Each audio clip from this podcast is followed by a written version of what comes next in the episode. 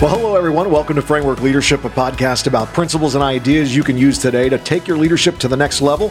We're now exclusively a part of the SEU Podcast Network. I'm your host, Kent Ingle, president of Southeastern University. And I'm your co host, Michael Steiner, SEU Chief of Staff. And you know, it's exciting today to introduce our guest for today's show, Rabbi Noam Marans. Rabbi Marans is the American Jewish Committee's Director of Interreligious and Intergroup Relations, heading the agency's National Interfaith Outreach and Advocacy.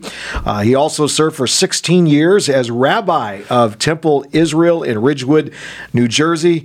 Uh, rabbi, thank you so much for joining us today. It's a pleasure to be with you and here on the campus. Yeah. Well, welcome. Hope you felt a warm welcome. You know, uh, here at Southeastern, we, we talk a lot about uh, the keys to discovering your divine design mm-hmm. and allowing, you know, following God's call for your life and allowing Him to develop that in your life. Now, your calling has obviously been towards uh, outreach and advocacy of the Jewish community. Tell us how you found this passion to really represent the Jewish people and what all that involves. You know, thank you very much. Mm. I had a very sheltered Jewish life until I was a working adult. I grew up in insular Jewish communities. I went to Jewish schools. Even the universities I went to were dominated by Jewish populations. So when I became a congregational rabbi in Ridgewood, New Jersey, where there was only one synagogue mm. and 20 churches, I became the representative sure. of the Jewish people to the Christian community there. It was overwhelmingly Christian. It yeah. was not yet as diverse as it is today. And part of my job was reaching out to the Christian community even before I was doing it on a national level at the American Jewish Committee. Yeah, wow. Love it. And during your time with the AJC, you, like you said, you helped expand kind of engagement with Muslims, Latin American evangelicals, Latter Day Saints, and really kind of, uh, but also taking a, a, strong stance of turning back kind of anti-Israel, like all those different types of initiatives. How did that process start for you? How did you get involved in that, and what has it been like interacting with these different faith communities? You know, it's a completely different experience than the intimacy of one-on-one when you're in a local community.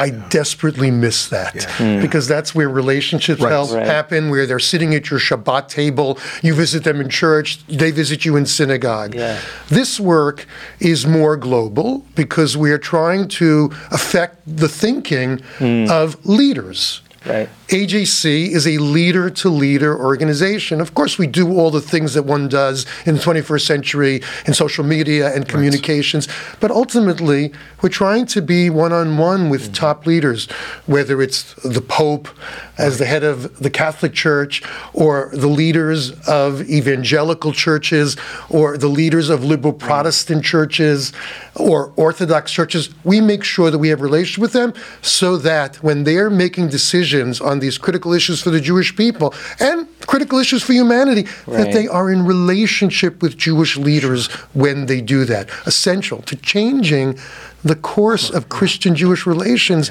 that was not so healthy right. for the first two millennia. Yeah, so good.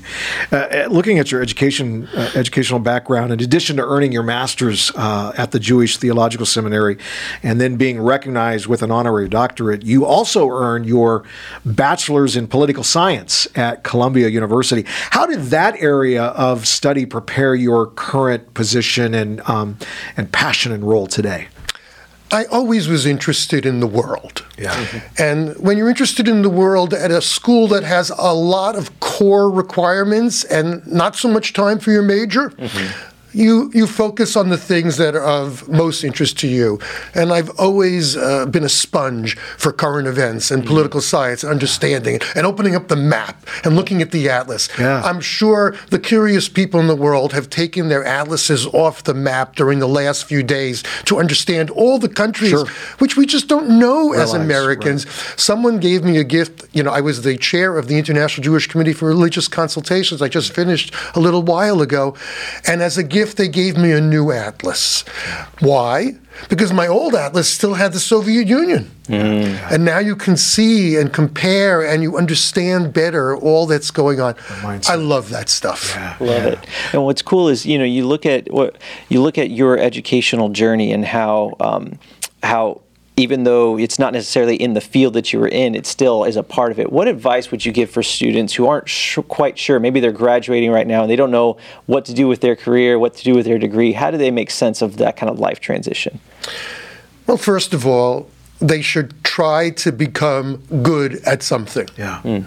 It's interesting. I was uh, reading some of your leadership material, and I see that that's a focus of yours Yeah. to focus on what you're good at. And I was actually internalizing it even at my age Mm. that I sometimes do stuff that other people could do better. Yeah. But in the pandemic, Right. we had to learn how to do some things, but I'm not looking forward to continuing that. Yeah. I think it's better to let the people who know what they're doing do it.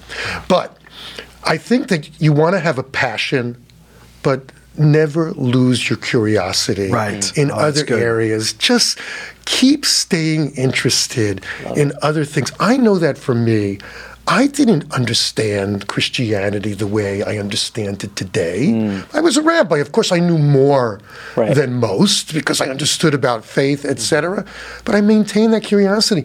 And now, at a later age in life, I'm like a kid in a candy store because I'm having a new adventure and I'm learning to be an expert in something that builds upon uh, the expertise I have, of course, within Judaism. Yeah. Oh, that's so good. You know, uh, today uh, a shared sense of civility is often lost with within leadership and culture. Most leaders have not been educated on how to interact with people of other backgrounds and don't sometimes don't even recognize the value or the importance of it. Why is it important for Americans to engage uh, with people of other faiths and how important that is to collaborate together. It has never been more important than this moment of polarization and baseless hatred that we are experiencing in our lifetimes, which I think most of us thought we weren't going to be experiencing quite like this, even though we understand human nature. So, listen, it's the most basic principle of our shared faith that we're created in the image of God, that no one is better than anyone else, that everyone is other in some way, in the most positive sense of other, different, interesting, contributing. We need to look at people as our fellow human beings so that we can create a better America together. This is the most basic mm. principle that has made America a great country. And when it has failed at that, it's been to America's detriment. When it succeeded, it's been to the benefit of all of us. Right. Love it. Love That's it. so good. And so when students are or you know or young professionals are entering into that workforce, you know, oftentimes that that jump is kind of the first time they're really interacting with people that are quite different from them in uh, it, it, in their in, in a substantial way. What are some principles they can keep in mind with those interactions in order to make them more fruitful and uh, and contribute to society better? Don't be afraid. Mm. Cool. Yeah. Be yourself. You know, And people are willing to hear, I'm not sure I understand this about mm-hmm. your culture, your identity. Help me. yep. We, we go through life sometimes with assumptions. Mm-hmm. And try and diversify your social network. Yeah. It's it's a principle that is obvious.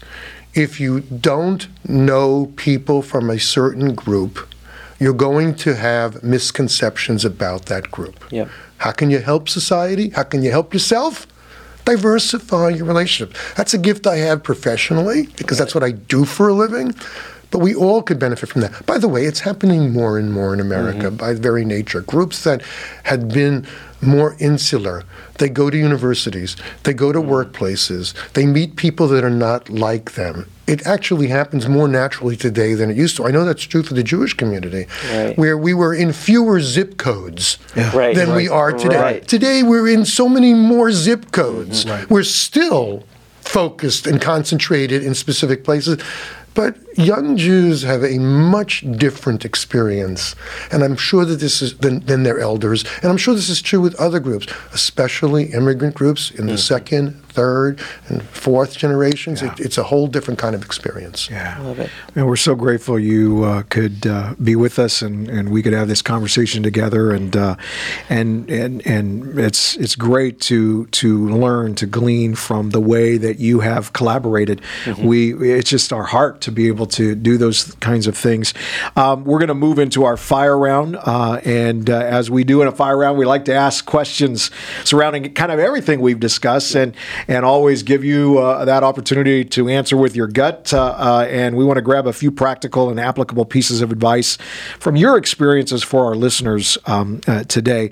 So we have about three questions. Mm-hmm. I'll let you fire off, Michael. The the first question. So first step, first question: What's the first step a leader should take when they're about to make an important decision? Sleep on it. There you go. That's do great. Not, good. Do not respond immediately. Yes, love it.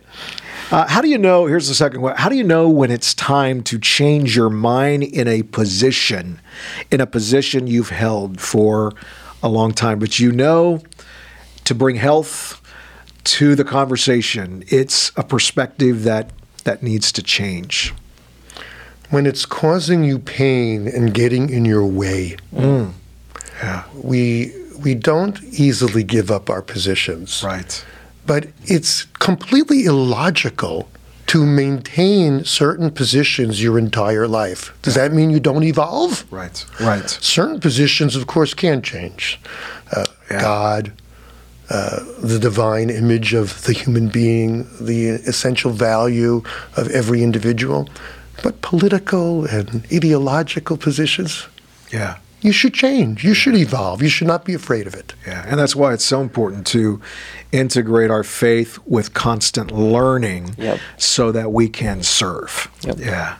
No, that's good. Love it. Last question to wrap up our time together. How can leaders help other people overcome their differences? How can they be peacemakers in their communities? I think by role modeling. You know, what is the impact of uh, my relationship with Reverend Dr. Gabriel Salguero, yeah, a leader here in this community, Latino evangelical, and for people to see that, mm-hmm. people who are who do not who are not in relationship with Jewish people to mm-hmm. see that that's possible, and for to be honest and open, uh, to show people that it can happen. Yeah, Love it. Yeah. Well, Rabbi, what a privilege to uh, have you join us today for uh, for this podcast. Grateful for your life, for your example, the way you lead. Uh, grateful for what uh, wisdom you've provided our listeners, even in these few moments of conversation. So, thank you for taking time to uh, to be with us today. Thank you for hosting me. It's my pleasure. Yeah. Love it, love it. And for more leadership content, you can check us out on Instagram at Kent underscore Ingle or at Twitter at Kent Ingle. Uh, you can also, if you're watching us on YouTube right now hit that like button, hit that subscribe button so you can get more leadership content right into your feed. You can also visit our website, kentingle.com, subscribe to our leadership newsletter so you get weekly leadership tips every single day in, or every single week in your, uh, in your inbox. Thank you so much for listening to Framework Leadership. Take care, everybody.